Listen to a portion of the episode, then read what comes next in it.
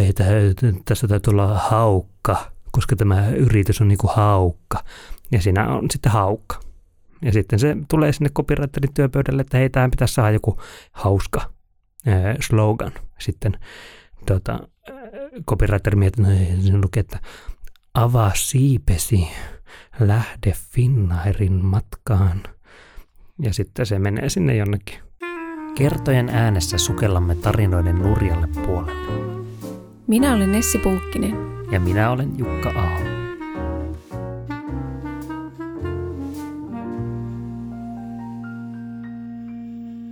Tervetuloa tämänkertaisen jakson pariin. Tällä kertaa puhutaan siitä, mitä on copywriting ja miten copywriteriksi pääsee. Miten tämä aihe liippaa sinua, Jukka? No, tämähän liippaa hyvinkin lähellä minun äh, markkinoinnillista sielua, koska minä olen ollut copywriteri urallani ja jollakin tavalla olen sitä vieläkin.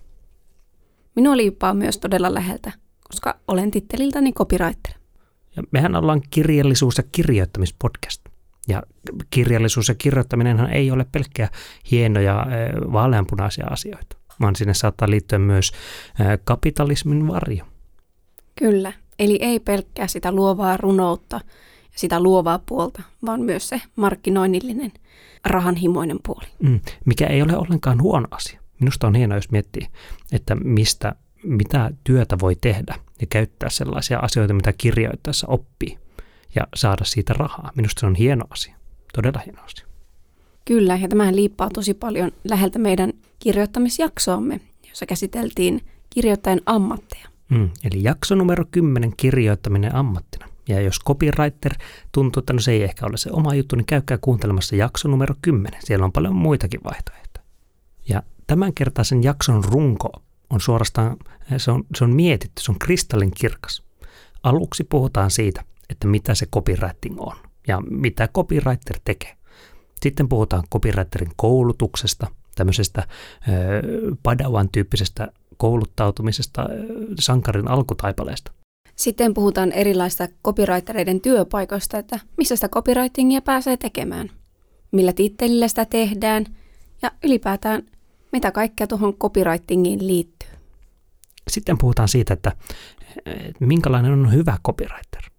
Ja vielä enemmän puhutaan siitä, että minkälainen on hyvä copywriter tänään, 2018. Sitten puhutaan copywriterien maailmankuvasta, eli minkälaisia ennakkoluuloja me vaikka kohdataan. Mm. Niin, vähän niin kuin molemmilta suunnilta sitä maailmankuvaa, että miten copywriter näkee maailman ja toisaalta miten maailma näkee copywriterin. Loppupuolella puhutaan myös Jukan lempiaiheesta, eli massista. Massista ja feimistä. Voisin heittää sen feimin sinne mukaan. Eikö sekin ole sinun lempiaiheesi? On, massi ja feimi. Ja massin ja feimin kautta hyvä siirtyä vielä tämmöisen actionable-osioon tätä meidän podcastia, eli se, että jos nyt tuntuu siltä, että haluaisit olla ehkä copywriter, niin miten, mitä voisit tehdä seuraavaksi? Mitä voisit tehdä he vaikka heti sen jälkeen, kun olet lopettanut tämän podcastin kuuntelemisen? Eli sellainen on meidän jakson aihe ja rakenne. Me ollaan suorastaan kopiraitattu tämä jakso. Ihan niin kuin me oltaisiin mietitty, mutta katsotaan, katsotaan minkälainen tunne siitä tulee. Ja niin kuin aina meidät löytää Twitteristä ja Instagramista at kertojen aani. Ja meille saa sanoa, että äh, hieno jakso. Saa sanoa muutakin. No Jukka, miten määrittelisit copywriterin? No mitä, hyvä, jännittävä, vaikea kysymys. Mm. Mi, mitä copywriter tekee? No jotakinhan se kirjoittaa. Se kirjoittaa kopyä eli tekstiä. Ja ainakin minun mielessäni se monesti liittyy tämmöiseen mainostoimistomaailmaan, jossa on työpari copywriter ja art director eli AD.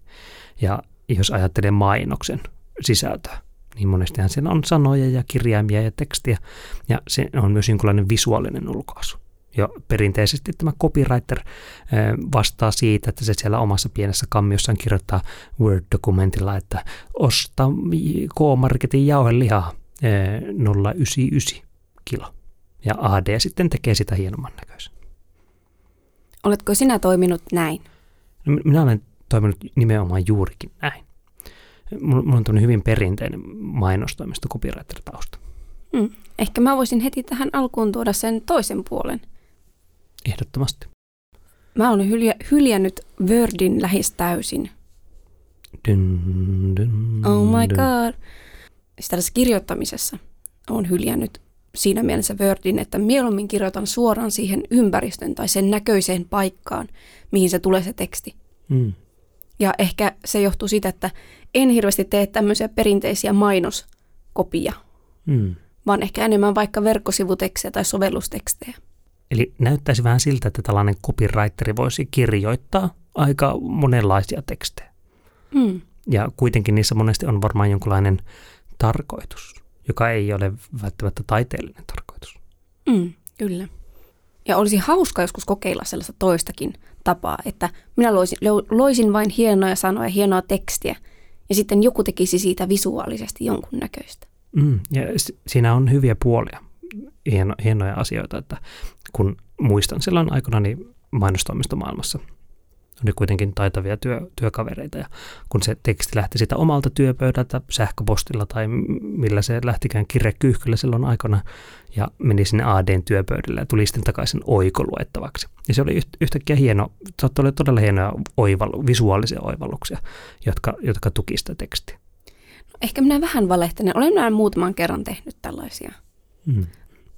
Mutta mikä copywriter on? Se on siis henkilö, työnimike, mm, rooli jossakin yrityksessä tai mainostoimistossa, joka pääasiallisesti kirjoittaa jonkinlaisia tekstejä, joilla on jonkinlainen tarkoitus. No, miten konseptointi liittyy copywritingiin? No se ehkä liittyy varmaan siihen, että on olemassa erilaisia copywritereita. Ja, ja monestihan sitten, no ainakin perinteisesti voisi, no on olemassa erilaisia työpareja mainostoimistomaailmassa, copy AD-pareja. Joskus se AD miettii sen visuaalisen konseptin, että no niin, tässä täytyy, hei, tä- tässä täytyy olla haukka, koska tämä yritys on niin kuin haukka. Ja siinä on sitten haukka. Ja sitten se tulee sinne copywriterin työpöydälle, että hei, tähän pitäisi saada joku hauska slogan. Sitten tota, copywriter miettii, no lukee, että avaa siipesi, lähde Finnairin matkaan. Ja sitten se menee sinne jonnekin. Tai sitten se voi olla näin, että copywriter miettii siinä, että no niin, okei, Finnair, nyt täytyy Finnairia nostaa jotenkin. Ai, mitä sillä voisi olla? Ai, ai. Sitten sillä tulee mieleen, että ei, kaukomaa, kauko kaipuu. Kaipuu on täytettävissä. Kaupuu ei ole kaukana. Pääset Amsterdamiin alle kahdessa tunnissa. Näin. Se on siinä. Sitten siihen tulee joku visualisointi. Monenlaisia tapoja siis lähteä työstämään tuota. Ja miten mä itse koen, että kun tykkään vaikka tehdä suoraan siihen ympäristön tai sen näköisen ympäristön, mihin se tulee, niin joskus ei ole mahdollisuutta nähdä sitä, että minkälainen siitä tulee sitä ympäristöstä. Täytyy tehdä se teksti. Niin se on jopa aika pelottavaa semmoisen tyhjyyteen kirjoittaa sitä. Hmm, ja aika helposti menee vähän pieleen. Mm. Tai- Ja jos miettii vaikka käyttöliittymää sovellusta, josta et tiedä, mitä kaikkia toimintoja sinne tarvitaan ja tulee, sinne on aika vaikea siinä vaiheessa lähteä kirjoittamaan tekstejä. Ehdottomasti. Mutta vielä vaikeampi on kirjoittaa tekstejä, jos kaikki visuaalisuus on jo liimattu kiinni ja niihin ei saa enää koskea, ja toiminnallisuus on liimattu kiinni ja niihin ei saa enää koskea. Ja siinä vaiheessa pyydetään, että voitko copyrightata tämän. Mm. Niin, Monesti ne ongelmat ei ole siellä tekstin tasolla, vaan se on sitten jossakin muussa sitä flowta. Niin, ehkä, ehkä parhaimmat tämmöiset työparit on jonkinlaisia semmoisia yhteistyö, ö, työkavereita, jotka tekevät yhdessä saman asian eteen töitä. Kyllä. Eli ei erikseen, vaan yhdessä. Mm. Mutta ehkä jollekin saattaa vieläkin olla vähän epäselvä, että no mitä tämä copywriter oikeasti tekee. Mitä se, mitä se tekee käytännössä? Minkälaisia asioita se puskee? Mikä on copywritingin lopputulos esimerkiksi? Esimerkiksi TV-mainos. Ja copywriter on tehnyt siinä Sloganin mahdollisesti, te- kaikki tekstit, mitä siinä näkyy. käsikirjoituksen, Käsikirjoituksen kyllä. ehkä konseptin, että joo, ei tässä voisi olla semmoinen robottiparin valjakko, joka matkustaa läpi Amerikan ja kohtaa ennakkoluuloja. Vuorosanat vaikka radiomainokseen. Hmm. No, sitähän voi olla ihan slogan, ihan klassikko, klassikko mm. slogan. Sitten on paikallislehden etusivun ja takasivun mainokset. on nettisivuja, on nettisivutekstejä. Mitä lukee ensimmäisen, kun saavut nettisivulle, mitä siellä lukee isoimmalla? Lukeeko siinä, että tyrnevän pottu maistuu hyvältä? Se on varmaan jonkun copywriterin tekemä.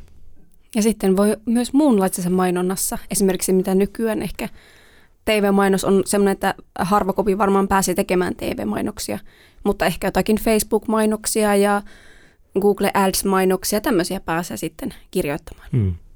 Eli jos, jos ajattelee maailmaa tekstinä, niin, ja mainostaminen kertoo tai markkinointi liittyy maailmaan, niin sitä aika monta erityyppistä tekstiä siellä on. Ja ne tekstit saattaa olla sellaiset, että ne eivät sellaisenaan sanoina tai kirjaimina näy siinä lopputuloksessa. Esimerkiksi vaikka käsikirjoitukset joku toinen ne vielä tulkitsee. Tai sitten ne voi olla yksin, yksinkertaisimmillaan joku todella kopipohjainen mainos. He, Hesarin etusivuissa lukee, että, että tuota, stop, mieti vähän. Ja copywriter voi myös tehdä hyvin tämmöisiä viestinnällisiä työtehtäviä, mitkä liittyy viestintään, vaikka tiedotteita. Mm. Niin, ja se, se, varmaan joku tästä asiasta paremminkin saattaisi tietää, että no mikä on vaikka tiedottajan ja copywriterin ero. Onko se jonkunlainen mindset-ero, onko se palkka-ero, onko se titteli-ero, onko se ero vain eron takia, ehkä. Mutta ehkä me tässä ollaan saatu sellainen yhteisymmärrys. Copywriter tekee erilaisia mainostekstejä tai markkinointitekstejä tai vaikka käyttöliittymätekstejä. Mm. Ja nekin voi omalla osaltaan olla semmoista markkinoinnillista tekstiä. Esimerkiksi verkkosivutekstit voidaan nähdä semmoisena markkinointitekstinä. Niin, ja kaikkihan on, kaikkihan on tavallaan markkinointi. Tämä podcastikin on markkinointi. Tämä on, tämä, melkeinhän tämä on markkinointipodcast. No, jos mietitään vielä, mitä se copywriting on, mm. niin ehkä yksi ajatus, mikä ekaan tulee mieleen, on tekstin tiivistäminen, tekstin muotoilu, jonkinlainen tekstin käsittely. Niin, Ää, ja, ja tavallaan, että onko kaikki tekstin tuottaminen sitten copywritingia vai vaaditaanko siinä jotakin, onko siinä jotakin laatuvaatimuksia? Että ei, luulisi, että ei ole, koska se on aika subjektiivinen käsitys. Väittäisin, että hyvä copywriter kuitenkin osaa Suomen peruskieliopin säännöt, eli tietää mihin pisteet ja pilkut, isot alkukirjaimet tulee, ja voi rikkoa niitä tietysti harkitusti. Hmm.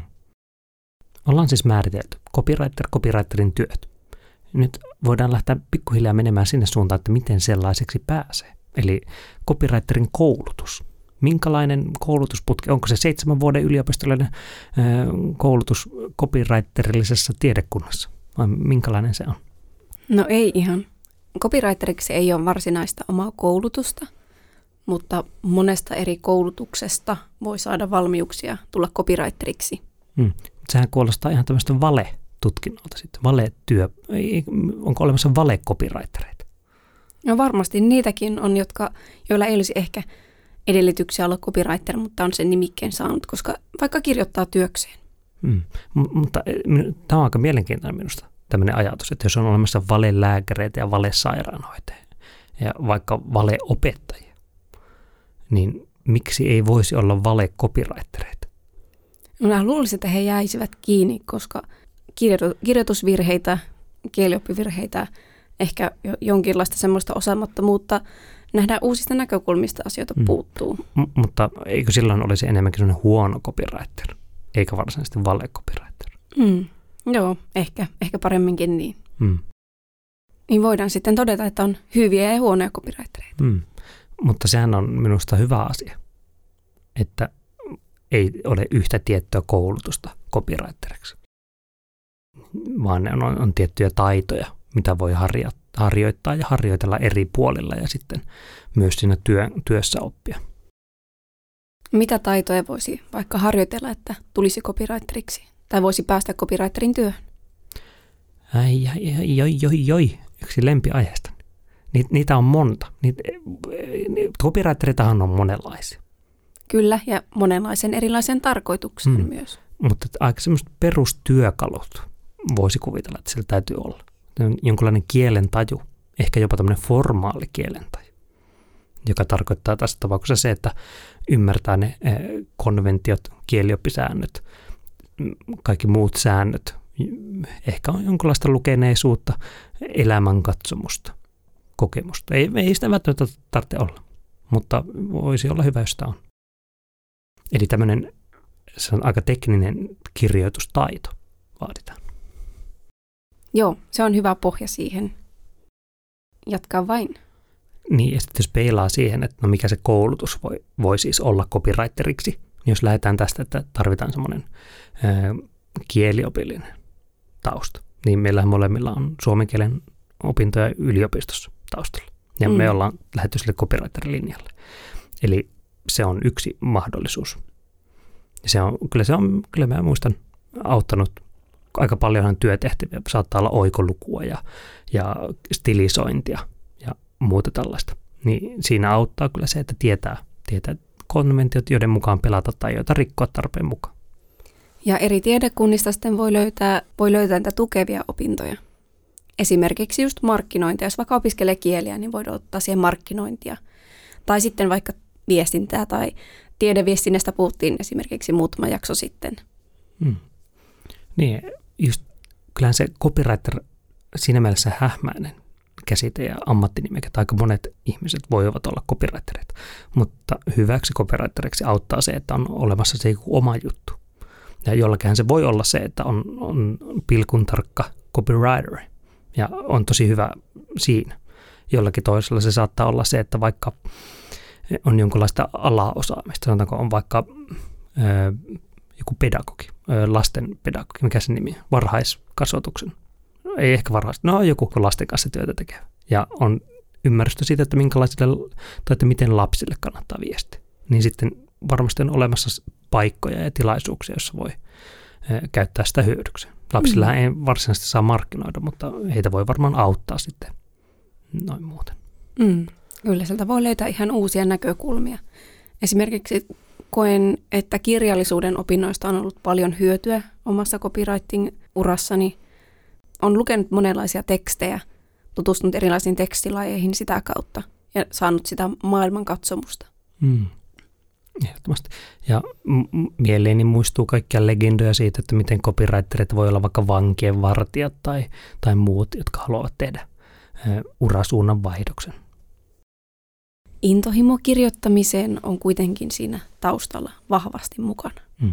Ja, ja jos tuntuu siltä, että no, minä haluan nimenomaan jonkun koulutuksen kuitenkin, niin no, taitaa olla olemassa kuitenkin tämmöisiä lyhyempiä copywriting-kurssikokonaisuuksia, vaikka jossakin, en tiedä.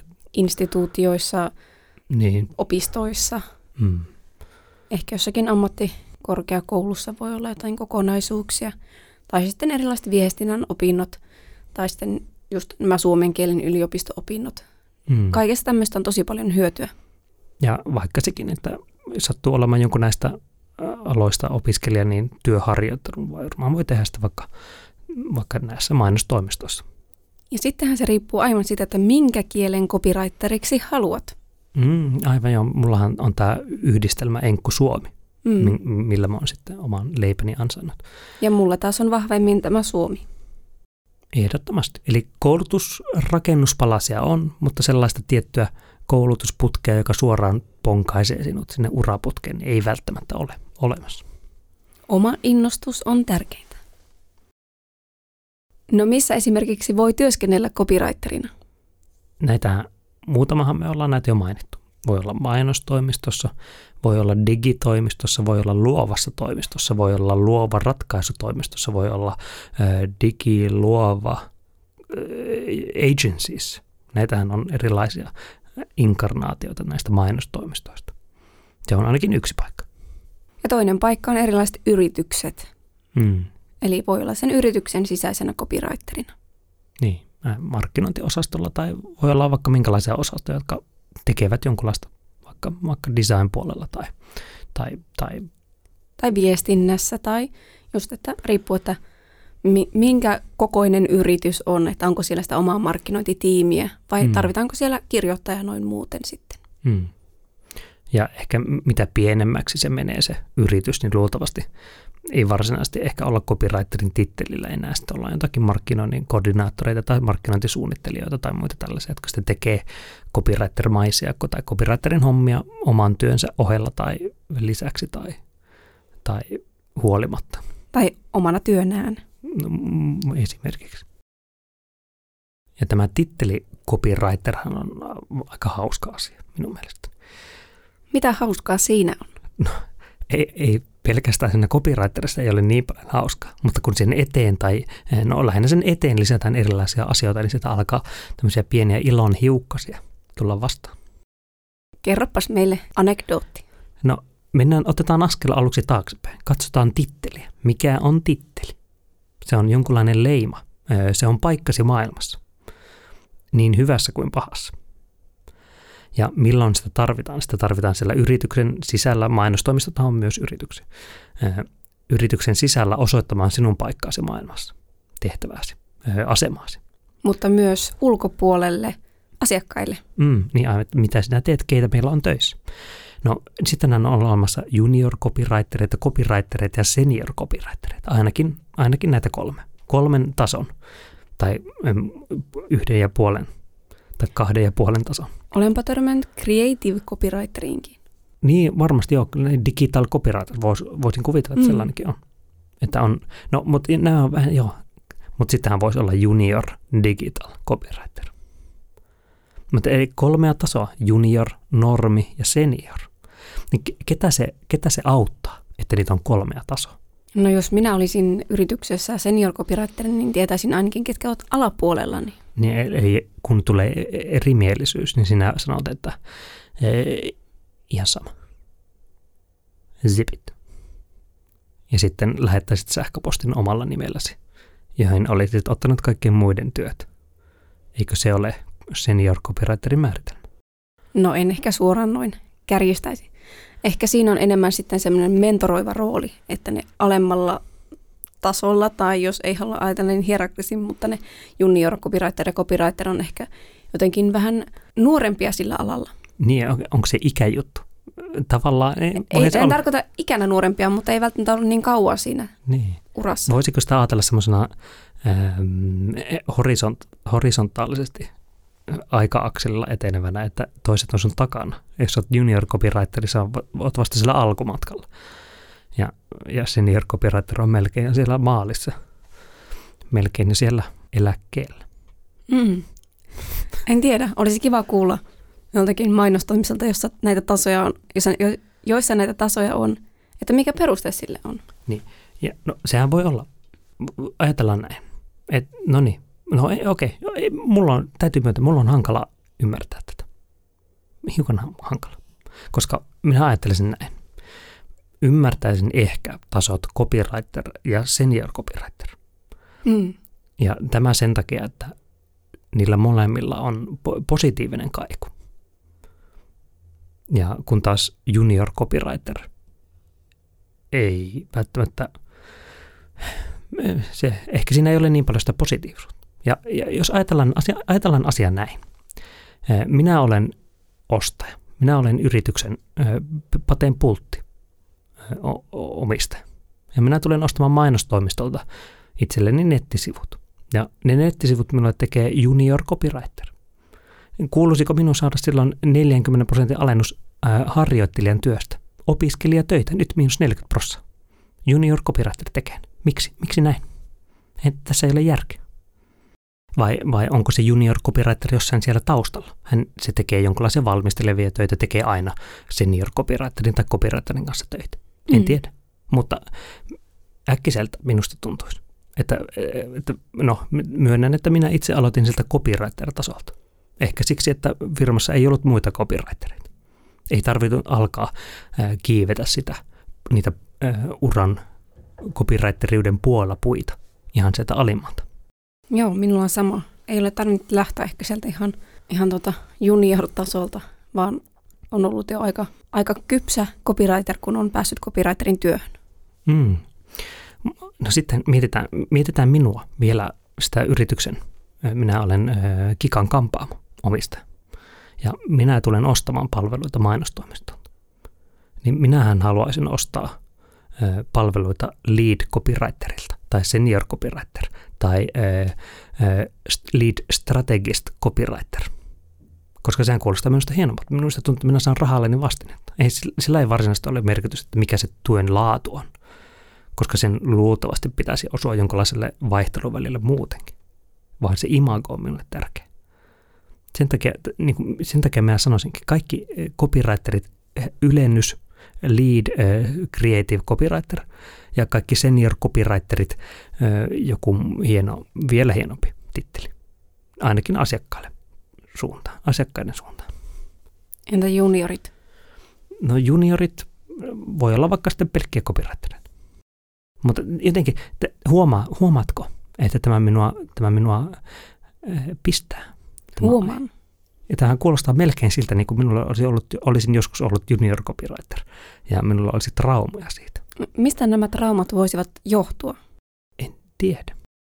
Mutta junior, ehkä se, se junior, se minua, mi, miksi? Miksi? Minulla, minulla päässä tämmöinen perinteinen mainostoimisto. Nyt minä itse asiassa muistan, että mistä tämä trauma tulee. Ja sehän tulee siitä, että ei kovin kauan sitten sain työtarjouksen eräästä mainostoimistosta, jossa sanottiin, että hei, täällä etsitään junior copywriteria. Kiinnostaisiko sinua? Ja minä vastasin tietenkin, että kiitos yhteydenotosta, mutta en juuri tällä hetkellä tarvitse junior copywriterin töitä. Mutta eihän se vaikuttanut mitenkään siihen, että mikä minä olen tai minkälaista työtä minä teen tai, tai muuta. Mutta minusta se oli, se oli aika hauska. Me, me, en tiedä. Onko todellisuus se, että junior copywriterkin ö, tämmöisessä jossakin mainostoimistossa parlanssissa on jo, on jo tosi ö, ylhäällä. Että sen alapuolella on sitten vaikka markkinointiassistentit ja ö, muunlaiset harjoittelijat, jotka sitten pääsevät joskus oikeiksi työntekijöiksi. En tiedä. Mutta huomaa, huoma, kyllä tämä täällä jossakin hiertää sielussa. Mutta mennään eteenpäin, niin päästetään sielu parantumaan. Otetaan kuitenkin sen verran vielä titteleistä, että on huomannut tässä vuosien aikana, että copywriter ei ehkä ole edes paras titteli sille työlle, mitä tekee. Tai mitä minä teen. Hmm, mikä, mikä voisi olla parempi? No en osaa sanoa sitäkään, mikä voisi suoraan olla parempi. Mutta samaa työtä tehdään, tai mon, monissa yrityksissä tehdään samaa työtä kuin mitä minä teen eri titteleillä. En tiedä, onko ne parempia sitten loppujen lopuksi, mutta esimerkiksi, koska teen paljon niitä sovellus- ja verkkosivutekstejä, niin UX-kirjoittaja voisi olla kuvaavampi. No sitten toisaalta senhän voisi kääntää vaikka suomeksi tekstisuunnittelija. Ja sitten monesti itse puhun vaan, että olen sisältömuotoilija. Mm, ja tätä, tätä muotoilijuudesta puhuttiin siinä Koivuniemen Villen kanssa mm. jaksossa. Että mikä, mikä titteli voisi olla. Ja muotoilija sai aika paljon kannatusta siitäkin huolimatta, että sekin on vähän semmoinen hähmäinen. Mm, kyllä. Jotenkin palvelumuotoilu on kuitenkin sen verran in, että se muotoilu myös mm. ehkä sitä kautta sitten no, tulee Voisiko siihen. olla tekstidesigneri? Ehdottomasti voisi. Tai sisältödesigner, content designer. Joo, just tähän content designer titteli on myös törmännyt. Jotenkin tuntuu, että ehkä se johtuu, että Twitterissä aika moni tämmöinen copywriter ja tekstiammattilainen seuraa mua, niin mä huomaan ja bongaan titteleitä, mutta myös sitten LinkedInissä niitä vilisee vastaan. Ja sitten on myös kielenhuoltaja, suomen kielen asiantuntija, no oli tuo content specialist ja sitten ihan sisällön tuottaja. Voi käytännössä tehdä samoja töitä kuin copywriter. Hmm. Ja tämähän liittyy tähän käytäntöön siinä mielessä, että jos laittaa, hakee näitä töitä, niin ei hae pelkästään sillä copywriterin tittelillä, vaan hakee just näillä, mitä tässä mainittiin. Että, ja saattaa päästä hyvinkin samanlaisiin työtehtäviin. Mm, kyllä. Eli ehkä se copywriter-titteli ei ole se ainoa oikea, vaan siinä on monia eri variaatioita, riippuen, että missä on töissä. Ja ei kannata näitä hommia hyljätä, koska haluaa copywriteriksi, vaan voi päästä tekemään tosiaan tosi samanlaista työtä. Mm, ehdottomasti. Ja en osaa sanoa, mikä näistä olisi paras. Mm, ehkä sekin on aika henkilökohtainen juttu. Ja kaikki alkavat loppujen lopuksi näyttää siltä omalta titteliltä. Vähän niin kuin näytetään omalta nimeltämme. Per, Nä, näytänkö minä copywriterilta?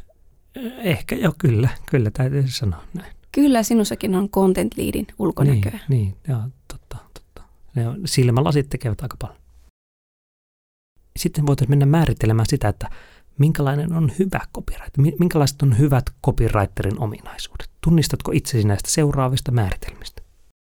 Empaattinen, tarkka, rohkea, paksunahkainen. Nämä tulivat minulla mieleen.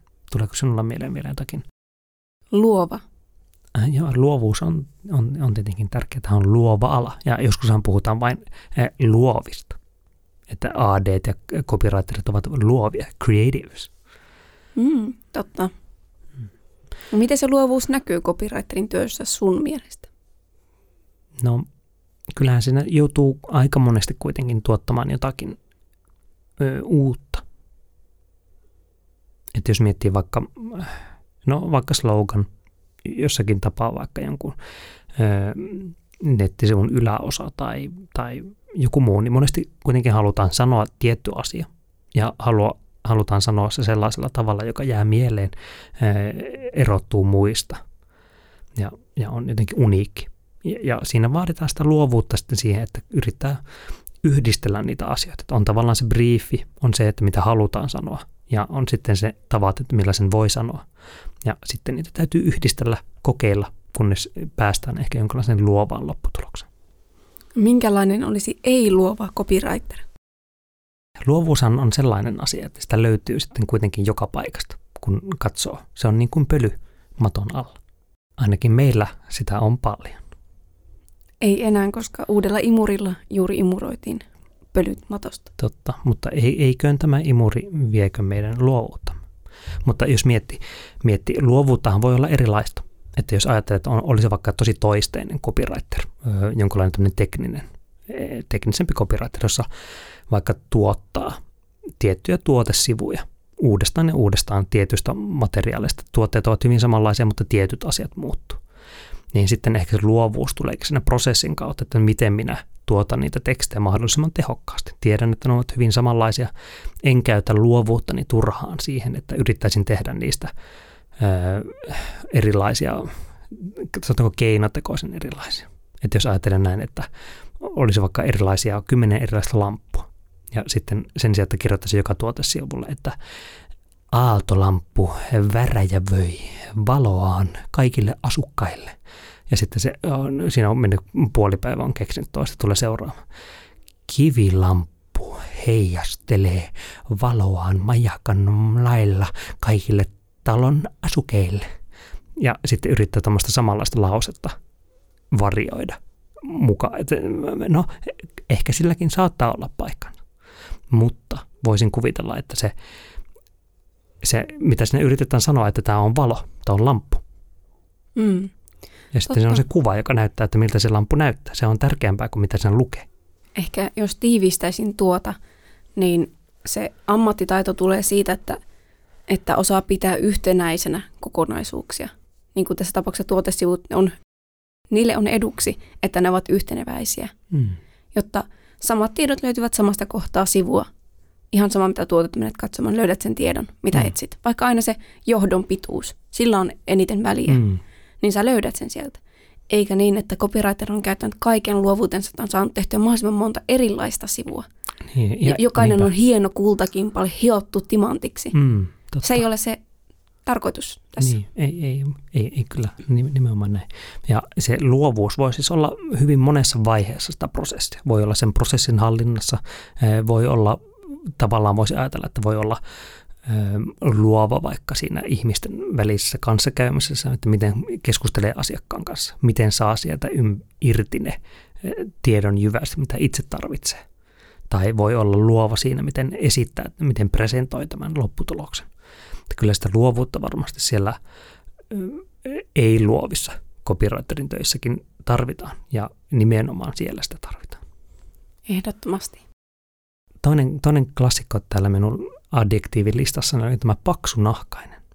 Oletko sinä paksunahkainen?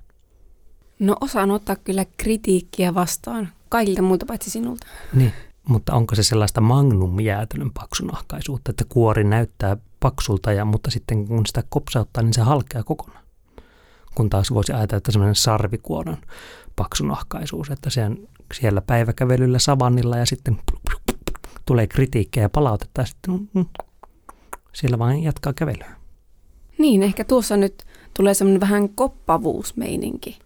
Sarvikuonosta. Niin, hmm. että, että ihan sama mitä palautteen annatte mulle, mua ei kiinnostaa, tämä on niin. mun päätös. Koska on myös tosi tärkeää ottaa se palaute vastaan ja oppia siitä, kehittää itseään sen palautteen perusteella. Totta. Niin olisiko, olisiko näin? paksunahkaisen sijaan pitäisikö olla herkkänahkainen? Olisi herkkä ottamaan kaikenlaista palautetta vastaan. Joo, ehkä. Mutta sitten pitää myös osata käsitellä sitä ehkä vähän niin kuin paksunahkaisesti, hmm. jotta ei ota sitä itseensä, niin, ei murene siitä. Niin, tämmöisiä erilaisia kerroksia. On se epidermis, semmoinen pieni, en tiedä onko se oikeasti, mutta kuvitellaan. Copywriterin epikopidermis. Semmoinen hyvin herkkä ihon pintakarvoitus, jolla aistii kaikkia pieniäkin väreitä, miten palaute annetaan. Sitten tulee joku toinen vähän paksumpi nahkapalainen ja sitten tulee se kaikesta parkkiintuneen osia. Ja, ja minä tähän liittyen minä muistan ensimmäisen palautteen, jonka sain copywriter-työstäni. Ja se oli niinkin kaunis kuin jotakin tyyliin, että äh, onpas amatöörimäinen tekele, what the fuck, noin tiivistettynä.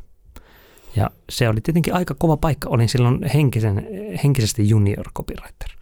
Ja, ja, ja luulin kirjoittaneeni aivan hyvän tekstin. Mutta sitten palautetta tuli.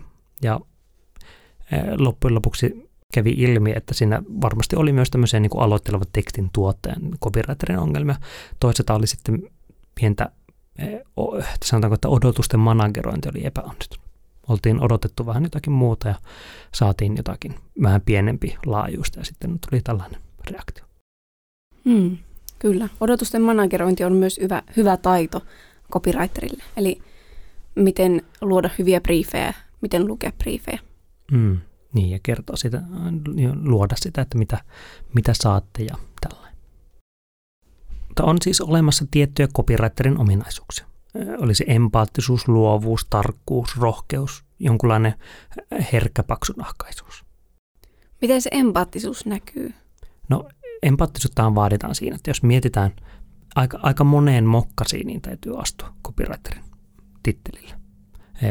Kirjoitat siellä jossakin lasitoimistossasi tai avotoimistossasi luultavasti jotakin tekstiä, jonka näkee joku maanviljelijä samalla kun ajaa traktorilla ohi pienestä kioskista.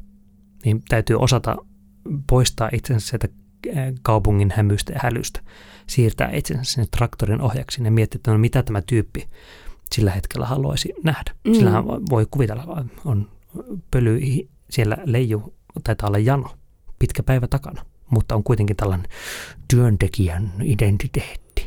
Eli ei saisi olla asiakkaitaan, asiakkaiden yläpuolella. Niin, täytyy olla niiden sisällä. Oh, kuulostaa. kuulostaa siltä, että joku ei kohta ole enää junior ehkä, ehkä. Mutta se, mikä mulle tuon paksunahkaisuuteen, niin se oli se ajatus, että, että jos saa palautetta työstä, niin onhan se tietenkin tavallaan kritiikkiä omaa työtä kohtaan. Mutta sitten se ajatuksen voi kääntää positiiviseksi, positiiviseksi sillä tavalla, että kun otan sen palautteen vastaan ja muutan sitä tekstiä, niin, niin siitä tulee asiakkaalle parempi. Hmm. Ja asiakkaallehan sen, sitä tehdään, eikä itselle. Hmm. Joo, se käytännössä monesti huomaa, että se, se tasapaino on ollut on varsin vaikea. Ja asiakkaatkin on niin erilaisia ja yritykset on niin erilaisia.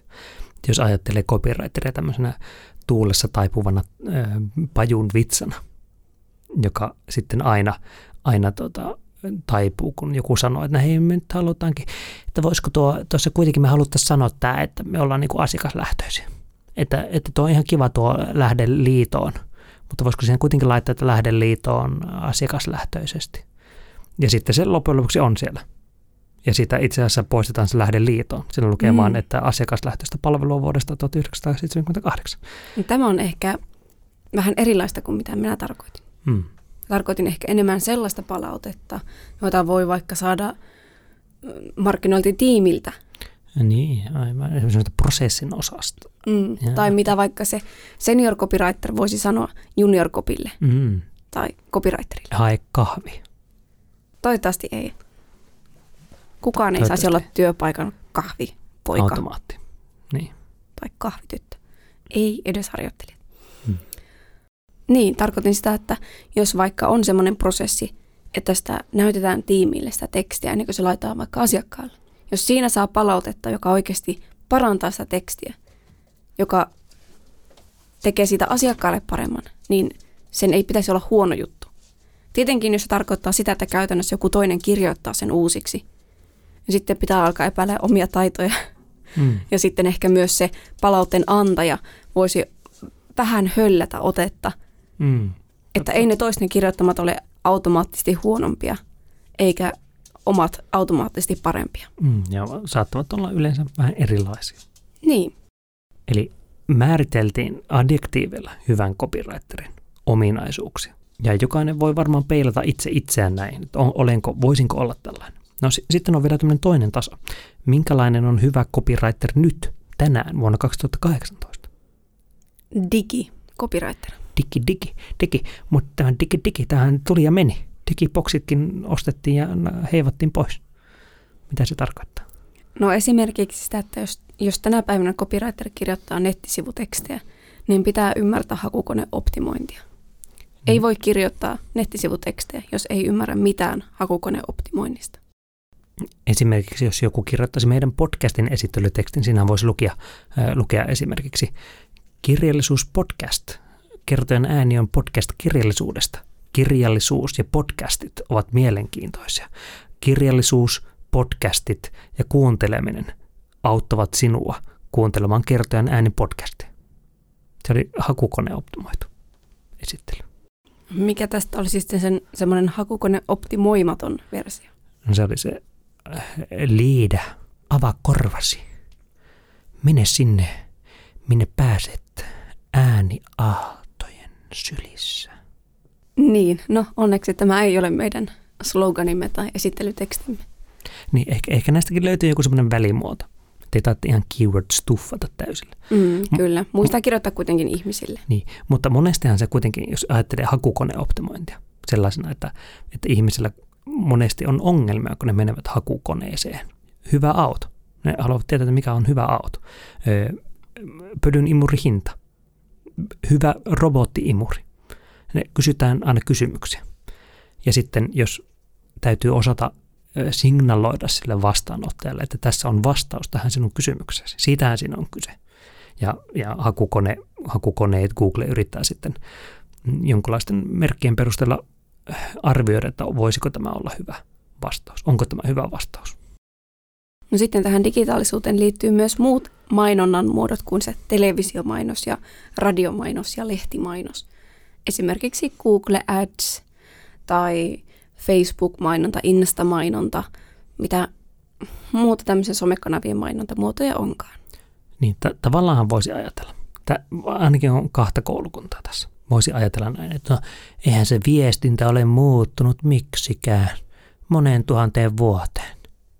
Että ihmiseltä ihmiselle, human to human. Se on se toinen ääripää. Toinen on sitten se, että, että no yritäpä ihminen ihmiselle asentaa Facebook Business Manager ja laittaa kohdennukset sillä, että ne näkyvät vain sille oikealle ja sitten vähän twiikata ja optimoida. Että se, se vaatii kuitenkin sitä kokemusta. Varmasti sellaista kokemusta, joka on helposti löydettävissä kokeilemalla ja tekemällä. Mutta sitäkin vaaditaan. Että mainonta ja markkinointi, copywriting on minun mielestä teknistynyt valtavasti sinäkin aikana, kun minä olen sitä tehnyt. Jos aloitin 2012, on nyt kuutisen vuotta tehnyt sitä, niin sinäkin aikana työkalut ovat muuttuneet, kehittyneet mm. ja, ja ne, muod, ne muodot, millä copywritingia tehdään, nekin on muuttunut. Ja mun copywriting-ura taas on ehkä lähtökohtaisestikin on ollut aika digi, kun on heti hypännyt semmoisen digitoimistoon töihin. Mm. Ja kyllähän siellä hyviä asioita, jos ajattelee tämmöistä perinteistä mainostoimista, niin kyllähän siellä semmoinen vie, viestin tiivistäminen ja viestin muotoilu varmasti on, sitähän se on, mut, ja sitä voi käyttää myös monissa muissa paikoissa, vaikka näissä digikanavoissa. Eihän se, se kanava määrittele sitä. Mutta, mutta kuitenkin se hyvä copywriter nykyään minusta vaatii kuitenkin sen, että tietää somekanavat, tietää, ymmärtää, että minkälaisia ne voivat olla ja mihin ne voivat muuttua ja mitä siellä tehdään ja mikä siellä voi toimia. Ja ymmärtää sen, että ei voi aina tietää, eikä hyvin harvaan tiedetäänkään, vaan kokeilla. Ja tämmöinen mind shift, ero minun mielestä on olemassa myös tässä mainostoimisto- tai markkinointimaailmassa. Mm. Ja sitä vastaan, äh, ja sitä vastaan kyllä potkitaan aika paljon. Ja sitten on ehkä se määrällinen muutos mainonnassa. Eli ehkä aikaisemmin on hiottu sitä yhtä mainosta, sitä yhtä television menevää mainosta tai, mm, tai yhtä lehteen painettavaa mainosta. Ja sen on voinut tehdä täydelliseksi. Mutta se ei sitten taaskaan riitä siellä digimainonnassa, koska mm. siellä tarvitaan kymmenen versiota siitä. No, ehkä, no ehkä ei niin paljon, mutta niin kuin useampi versio aina siitä yhdestä mainoksesta. Niin, että siellä, ja niitä siellä, kokeillaan. Niin, ja siellä voi olla niitä versioita. Mm. Minusta se, se on hienoa, ja laitoin sen myös tänne omalle listalle, että minkälainen on oikeasti hyvä copywriter. On, on tämmöinen tietty ymmärrys vaikka AB-testaamisesta, mm. ja että mitä siihen liittyy. Ja, ja, ja ehkä myös AB-testaamisen rajoituksesta uskaltaisin sanoa, että suurin osa AB-testauksista, mitä minäkin tai, me, tai monet yritykset tekee, on semmoista aika kosmeettista AB-testausta, jolla ei loppujen lopuksi ole niin suurta merkitystä. Ko- lähinnä siksi, että niitä tuloksia ei analyseerata oikein, kokeita ei tehdä oikein, eikä niiden perusteella tehdä päätöksiä. Mutta kuitenkin tämmöinen perusymmärrys, hypoteesi, suunnilleen vähän niin kuin ymmärrys siitä, että kuinka paljon pitää olla olla niitä hittejä, että voi ajatella, että tämä on jonkinlainen jotenkin edes tilastollisesti pätevä. Ja varmasti tässä voi mennä todella syvällä, todella, todella, todella syvällä. Kun me ollaan tässä puhuttu tosi paljon sitä perinteisestä mainostoimistosta, niin ehkä, ehkä kuitenkin ja toivottavasti mainostoimistoissa, myös tässä perinteisessä stereotyyppisessä meidän luomassa ideaalisessa mainostoimistossa on alettu sitä digiäkin tekemään ja osaamaan, oppimaan. Mm. Niin, ehkä se, kyllä se, uskon kuitenkin, että se, se ammattilaisuus ja semmoinen uuden oppiminen, kyllähän se on, on mahdollista kaikille. Kunhan sitä rohkeutta, mm. copywriterin rohkeudesta me puhuttiin, sitä tarvitaan. No sitten vielä, vielä aasinsiltana tämmöisen copywriterin maailmankuvaan voisin mainita tämän viimeisen hyvän copywriterin ominaisuuden. Ja se on konversio-optimointi. Ajatellaan sitä, että ja konversiooptimointihan tarkoittaa sitä, että jos vaikka myyntitapahtuma, joku ostaa jotakin tai joku varaa ajan jonnekin, se on konversio. Tämä asiakas konvertoituu ostajaksi, eli muuttuu ostajaksi. Ja sitten on tietty, sanotaanko vaikka, että sata ihmistä tulee sivuille ja jos sillä lukee punaisella, että osta heti minun kirja, niin kaksi ostaa niistä. Jos sillä lukee, että Iltasanomien testivoittaja, niin neljä ostaa. Jos siinä lukee, että Finlandia voittaja, niin sitten 50 näistä sadasta tuhannesta ostaa se, tai 50 000, niin että sitä voi kokeilla ja optimoida sitä konversion todennäköisyyttä. Mm. Ja ihmiset tiivistetään numeroiksi. Ja se, se, siitä päästään tähän copywriterin maailmankuvaan. Ja, ja pahimmillaan voisi ajatella, että copywriterin mainonta ja main, markkinointi on semmoista ihmisten manipulointia. Miltä se sinusta kuulostaa?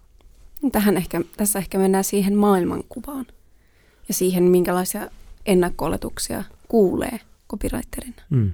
Minkälaisia kuulee? Juuri tällaisia syytöksiä. Niin, Te vaan siel, manipuloitte. Niin, sieluttomuus, massifeimi. Kyllä. Mis, miksi tämä kuulostaa tutulta? En, en myönnä. Niin, ja niin kuin muutama jakso sitten sanoinkin, niin ei minun sielussani ainakaan ole sellaista – tummaa säröä tai tummaa aukkoa, että koki, tai en menetä yöunieni siitä, että teen tätä työkseni. Mm. Ja siihen varmasti auttaa se, että valitsee sen oman työympäristönsä mm. ja firmansa ja asiakkaansa sillä että voi nukkua yönsä rauhassa.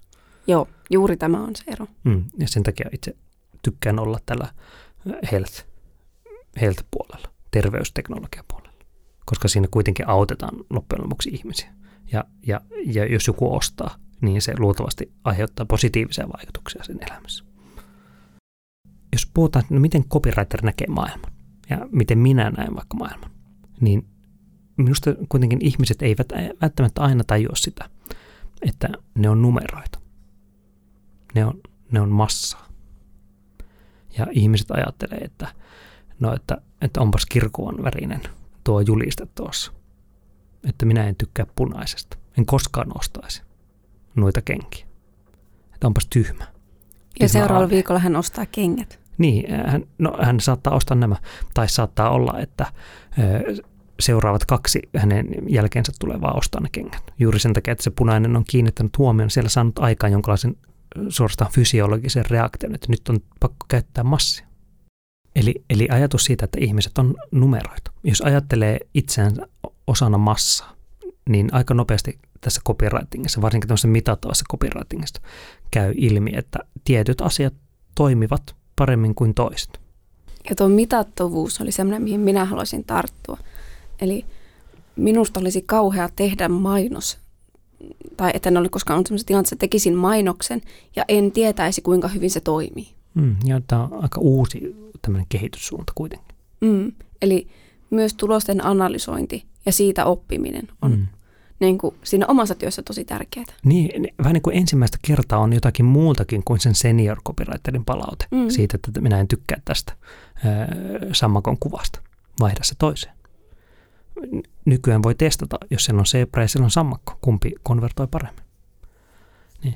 M- mutta t- vielä, vielä tähän numeroihin, numeroihin palatakseni, niin ehkä se tekee, ehkä se antaa siihen vähän semmoisen pienen epäinhimillisen ulottuvuuden, jos ajattelee maailmaa ja ihmisen numeroin. Ja esimerkki tästä on vaikka se, että, että markkinoinnissa on aina sanottu, että pitäisi olla se call to action. Pitäisi olla se joku toimintokehoite.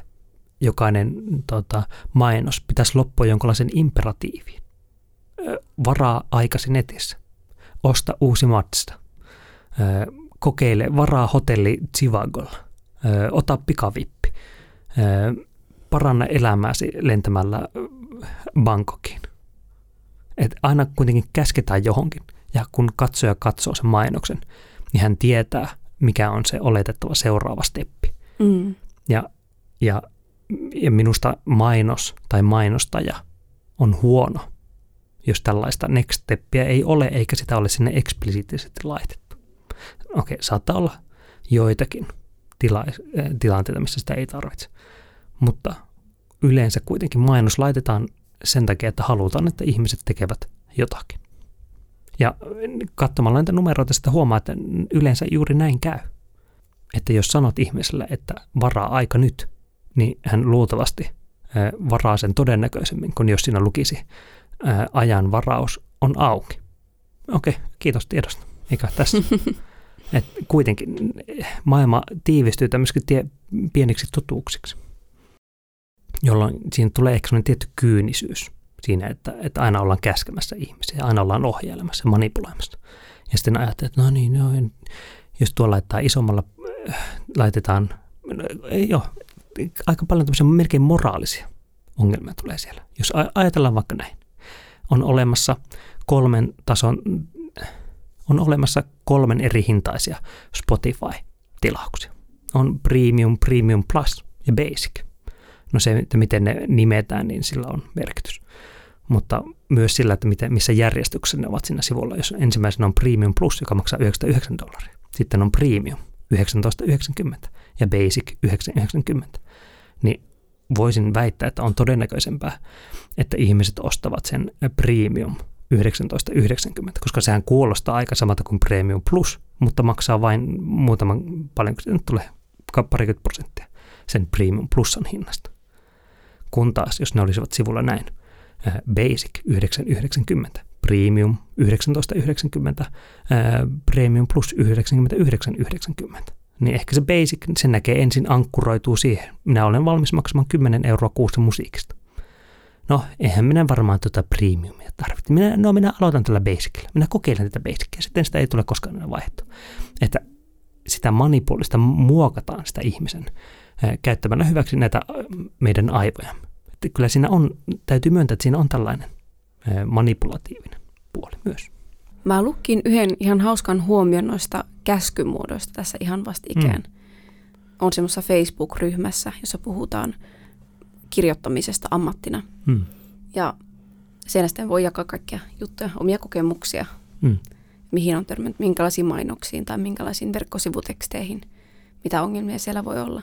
Ja siellä tuli näistä käskymuodoista sellainen huomio, että Suomen kohteliaimmat ilmaisut on käskymuotoja. Esimerkiksi olkaa hyvä, mm. tehkää hyvin. Mm. Jännittävää, jännittävää. Olethan hyvin. Mm, kyllä. Ja siinä käsketään. Olisitko hyvä? Olisitko hyvä ja istuisit tähän, uh, my lady? niin, aivan, kyllä. Minusta oli hauska huomio. No, mistä sana tulee sana kiitos? Tuleeko se Udmurtin sanasta kiitos? Luultavasti. Terveisiä vain sinne Kaisa Häkkiselle etymologia. etymologisen sanakirjan tekijälle. Ja tähän välihuomautuksena, että meillä käydään aika paljon tämmöisiä etymologisia keskusteluita päivän aikana. Hmm. Ja monesti se on hyvin selkeä se vastaus. Mutta niin, copywriterin maailmankuva. Vähän kahtia jakoinen. Tavallaan ollaan, ollaan hyvin luovia, vapaita, mutta sitten on myös valta ja vastuu siinä, että mitä me saadaan ihmiset tekemään. Tai, ja ylipäätään, no sitten vielä siihen päälle se, että joskus me ei välttämättä pystytä saada ihmisiä tekemään kauheasti, jolloin täytyy olla rehellinen sille asiakkaalle, jos on vaikka mainostoimistossa, manageroida niitä odotuksia. Että ole välttämättä sillä, että minä käytän tunnin tähän, että lukeeko tuossa buttonissa, että osta, tai öö, mikä se muu voisi edes olla, en tiedä. Klikkaa tästä. Klikkaa tästä, lue lisää tuotteesta. Niin, että siihen täytyy olla jotenkin rehellinen itselleen, asiakkaalle, tiimille. Alussahan me luvattiin, että me puhutaan myös massista ja feimistä. No, minkälaista massia copywriter saa? Ehkä sä voisit kertoa tähän alkuun vielä sen sun tarinan, miten massi ajoi sut copywriteriksi. Niin, mä olen jossakin muissakin jaksossa kertonut tämän, että luin suomen kielen opiskelijoiden täppälehteä. Se oli uratäppä, jossa oli palkkaluettelo erilaisista tämmöistä ammateista, johon saattaa päästä tai päätyä jos opiskelee suomen kieltä. Yksi niistä oli tämmöinen mystinen copywriter. Ja, ja katsoin, että ei, tämä on tällä listan kärkimailla, että minä haluan copywriteriksi. Ja sellaiseksi aloin sitten. Ja, ja tämä palkka-asia on, on aika hankala. Se on hankala. En tiedä, valehtelenko aivan hirveästi, jos annan äh, aika ison palkkahaarukan. Ja voisin kuvitella, että copywriteri, aloitteleva, kokenut, vähän kokeneempi, tienaa kahden ja neljän tonnin välillä. Ja riippuen siitä, että asuuko Oulussa vai Helsingissä. Mm, ja jos enemmän täällä pohjoisessa Oulussa mm, tai matalien, sanotaanko vähän matalampia. No sanotaanko asuu pääkaupunkiseudun ulkopuolella, niin ehkä lähempänä sitä kahta tonnia. Jonkunlainen aloituspalkka. Ja sitten se, se yläpää, siellä sitten voi olla, ja yläpää voi olla sitten aika korkeallakin. Toisaalta tittelikin saattaa siinä välissä vaihtua sitten. Mutta eli massia, en, vähän riippuu tietenkin, että mikä ihmisten käsitys massista on. Onko tietty, onko kaksi tonnia, onko se edes massia, onko se vain palkka. Mm. Ja sitten riippuu, että onko mainostoimistossa vai sitten yrityksessä töissä. Niin, ja sekin, riippuu, sekin riippuu siitä, että minkälaisessa yrityksessä on. Kyllä. Ja aika monesti, ainakin minun käsityksen mukaan, on näin, että jos on tai kannattaa miettiä sitä paikallisuutta. Että jos on paikallinen mainostoimisto, niin luultavasti siellä on noin paikalliset palkat. Jos on kansainvälinen yritys, niin siellä voi olla kansainvälisen yrityksen palkat sillä paikkakunnalla, jossa on. Mm. Joka, no. joka voi olla enemmän kuin paikalliset palkat. No sittenhän siihen aina vaikuttaa myös se, että minkälaisen yrityksen haluaa, tai se työnantajan mielikuva, hmm. ne henkilöstöedut ja semmoista. Hmm. Että. Totta. Ja kaikkiaan ei, massiaan ei ole pelkästään rahaa. Saa, tätä saa lainata. Jukka Aalo. Massi ei ole pelkästään rahaa. Nime, on siinä paljon muutakin siinä palkassa. Ja, mutta kuitenkin, no en, en, tiedä, en tiedä. Paljonko äidinkielen opettaja tienaa? Kolme tonnia? Neljä mm, tonnia? Mm, ehkä kolmesta tonnista eteenpäin. Että eihän sekään niin kuin varsinaisesti köyhä ammatti ole. Paljon joutuu töitä tekemään siinäkin, mutta että, että se copywriter ei välttämättä, tai copywriterin työ ei välttämättä heti ole se ää, avaimet mun bemariin tyyppinen juttu. No, puhutaan sitten feimistä. Mites, mites feimi? Massista tultiin siihen tulokseen, että no ei välttämättä aivan hullun massi kuitenkaan. No entä sitten feimi? Ootko sä saanut feimiä copywriterin työllä? No mä, mä, oon saanut, mä oon saanut molempia, massia ja feimiä. Ja feimiä Young Lions-kilpailusta käytiin kannisin auringon alla parikin kertaa siellä. Tämmöisessä kilpa- markkinointikilpailussa. Hieno reissu. mahtavaa, tosi mahtavaa kokemuksia. Terkkuja Villelle. Niin, joo, aivan joo, ja Nooralle kanssa. Ää, mutta eli feimiä on mahdollista saada, ja, ja mulla on teoria siitä. Ja mainostoimistot on siitä hauskoja, ja tämän mainonnan ala. Että siellä on aika paljon kaikkia palkintoja. Sen takia, että, että en tiedä, palkintoja on kiva antaa ja saada, ja siinä saattaa saada myös sitten sitä, sitä näkyvyyttä siinä, että jos mekin voitaisiin vaikka meidän podcastiin paljon, tota, mekin voitaisiin vaikka meidän podcastin päättää, että me aletaan jakamaan vuoden paras podcasti. Kertojan ääni jakoi vuoden pod, paras podcast. Lähetettäisiin pari pressireleaseä, tehtäisiin sitä pari vuotta. Laitettaisiin, en tiedä, tonni palkinto, palkinnoksi, mikä on mainosbudjettina aika pieni. Maksetaan se sille. Käytetään toinen tonni siihen, että puffataan sitä niin uudella meillä on markkinointikampis. Sen takia näitä kaiken maailman mainosskabojakin on aika paljon, niistä voi käydä. Ja minusta se on hieno asia. Minusta kaikilla töillä pitäisi olla tällaisia mainoskilpailuja. Siinä, siinä tuntuu onnistuneensa ja pysähdytään joskus miettimään ja juhlistamaan niitä hyviä asioita ja siitä, mitä on saatu aikaiseksi. Eihän se huono ole, mutta onhan se hiukan vähän sellaista sisäänpäin kääntynyt. No, ainakin peiliinpäin kääntynyt käytöstä. Sitten sitä copywriting-osaamista voi käyttää muuhunkin, vaikka luovan kirjoittamisen hmm. kilpailuihin, niin, kirjoituskilpailuihin. Ja, ja aikaisemmin puhuttiin siitä, että niin copywriting ja luova kirjoittaminen, että riittääkö, riittääkö energia molempiin. Niin saattaa se olla, että sieltä oppii semmoisia työnteon tapoja ja, ja muita uusia ajatuksia, jotka nostaa sen luovan kirjoittamisen sitten uudelle tasolle, nextille levelille. Kyllä, eli massi ja feimiäkin voi saada copywriterin työssä. Mm, massi ja feimi, sanoisin, että todennäköisyys on hiukan korkeampi kuin monessa muussa ammatissa. Tämä mm. on luultavasti täysin tosi lause. Saa käyttää. Saa käyttää. No mitä sanoisit nyt sellaiselle kuuntelijalle, joka tässä on, joka on lähtenyt kuuntelemaan tätä jaksoa sillä ajatuksella, että minä olen aina halunnut copywriteriksi, koska minä tykkään kirjoittaa ja apua. Nyt minun on sanottu, että minun pitää osata myös hakukoneoptimointia ja konversiooptimointia ja sitä ja tätä ja tuota. Niin miten, miten lohduttaisit tätä? Hmm. No, eihän kaikista tarvitse tulla copywritereita. No, no okei. Okay. Ei saa murskata haaveita. No ehkä, ehkä minä tässä vaiheessa kysyisin, kysyisin itseltäni, että no miltä nämä muut asiat tuntuvat minusta jossakin potentiaalisessa tulevaisuudessa. Voisinko ajatella tekeväni jonkunlaista testausta, ajattelevani analyyttisesti, olenko analyyttinen henkilö, olenko kykenevä tällaiseen. Se, aika semmoisen tekniseen suor, suhtautumiseen, tekstin kirjoittamiseen.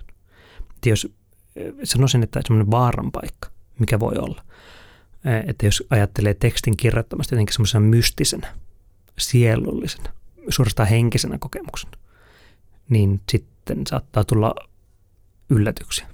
Tai sitten saattaa olla, että on maailman paras copywriter juuri sen takia, että pystyy säilyttämään semmoisen sielullisen yhteyden siihen, siihen mm. sanaan ja siihen kirjaan, kirjaimiin ja lauseisiin. Mutta ehkä jotenkin se, minun mielestä siinä on niin, niin tärkeänä osana hyvin monet muut asiat kuin vain kirjoittaminen. Mm. Ja mä sanoisin, että hakeudu sellaisiin työpaikkoihin, jossa luultavasti pääst tekemään eniten sitä, mitä niin kuin haluat siinä copywriterin työssä tehdä. Mm. Että jos haluaa nimenomaan vaikka keskittyä semmoisen perinteisempään mainontaan, mainosteksen tekemiseen, niin sitten ehkä se mainostoimistopuoli, mm. konseptointi, semmoinen luova ympäristö voi sopia siihen paremmin. Ja sitten taas jos haluaa sitä digitaalista markkinointia, niin sitten ehkä enemmän niihin jotka on jo profiloitunut digitoimistoiksi tai digitoimijoiksi. Hmm. Ja sitten taas yrityspuolella, niin hakeutuuko isoon yritykseen, jossa on ehkä iso markkinointitiimi, vai hakeutuuko ainoaksi kirjoittajaksi johonkin yritykseen, niin sillä voi olla iso niin, merkitys. Niin, vai alkaako freelanceriksi ja alkaa sillä kokeilla eri asioita. Se, mm. voi, se on varmasti aika raskas, raskas tie. Alkaa harjoitella yksin, kun, kun asiakkaat huutaa sähköpostissa. Hae joka paikkaan, mutta mieti sitä, että mitä haluat tehdä. Niin, ja, ja jos se kysymys on se, että, että haluan kirjoittaa, haluan elää ja kirjoittaa, niin silloin sen vastauksen ei tarvitse olla se, että haluan kirjoittaa työkseni. Koska siinä saattaa, voisin kuvitella, että siinä voi käydä myös niin, että, että jos päivät kirjoittaa töissä, istuu koneella ja sitten tulee kotiin, niin se ei aina niin kutsu se kirjoittaminen. Vaikka kirjoittaisi jotakin omaa novellia, kirjaa, runoja, niin saattaa olla, että se paras kirjoitusmehu on käytetty jo siellä töissä, jolloin voisikin olla parempi ehkä, että tekee jotakin muunlaista työtä ja, ja on vielä se kipinä ja palo nimenomaan kirjoittaa. Mm. Ja kun me ollaan tässä jo jonkun aikaa sitten menty tähän copywriterin maailmankatsomukseen, niin juuri tämä, että kirjoittaminen on täyttä työtä, mm. niin kyllä pystyn olemaan seisomaan sen takana, sen mm. ajatuksen. Se on täyttä työtä. Se työllistää minut joka päivä, mm. viikosta toiseen, kuukaudesta toiseen ja vuodesta toiseen. Mm, mutta muistan kyllä silloin, kun olin copywriter tässä ensimmäisessä työpaikassa, niin, niin muistan, muistan kyllä, että ajattelin silloin, että tämä on, minä olen nyt unelmatyössäni. Minä saan kirjoittaa, olla tekstin parissa, miettiä jotakin yhtä lausetta. Jos ajattelee, että on joku slogan tai joku eh, semmoinen sana tai lause, jota käytetään paljon ja pitkään. Tai sen näkevät monet ihmiset jossakin tienvarsimainoksessa, joka on siellä vuoden. Niin onhan se, onhan se monella tapaa hienoa, että siihen saa mm. käyttää sitä aikaa ja mutustella niitä eri variantteja. Kyllä minä ehdottomasti olen unelmatyössäni, kun pääsen kirjoittamaan työkseni. Mm.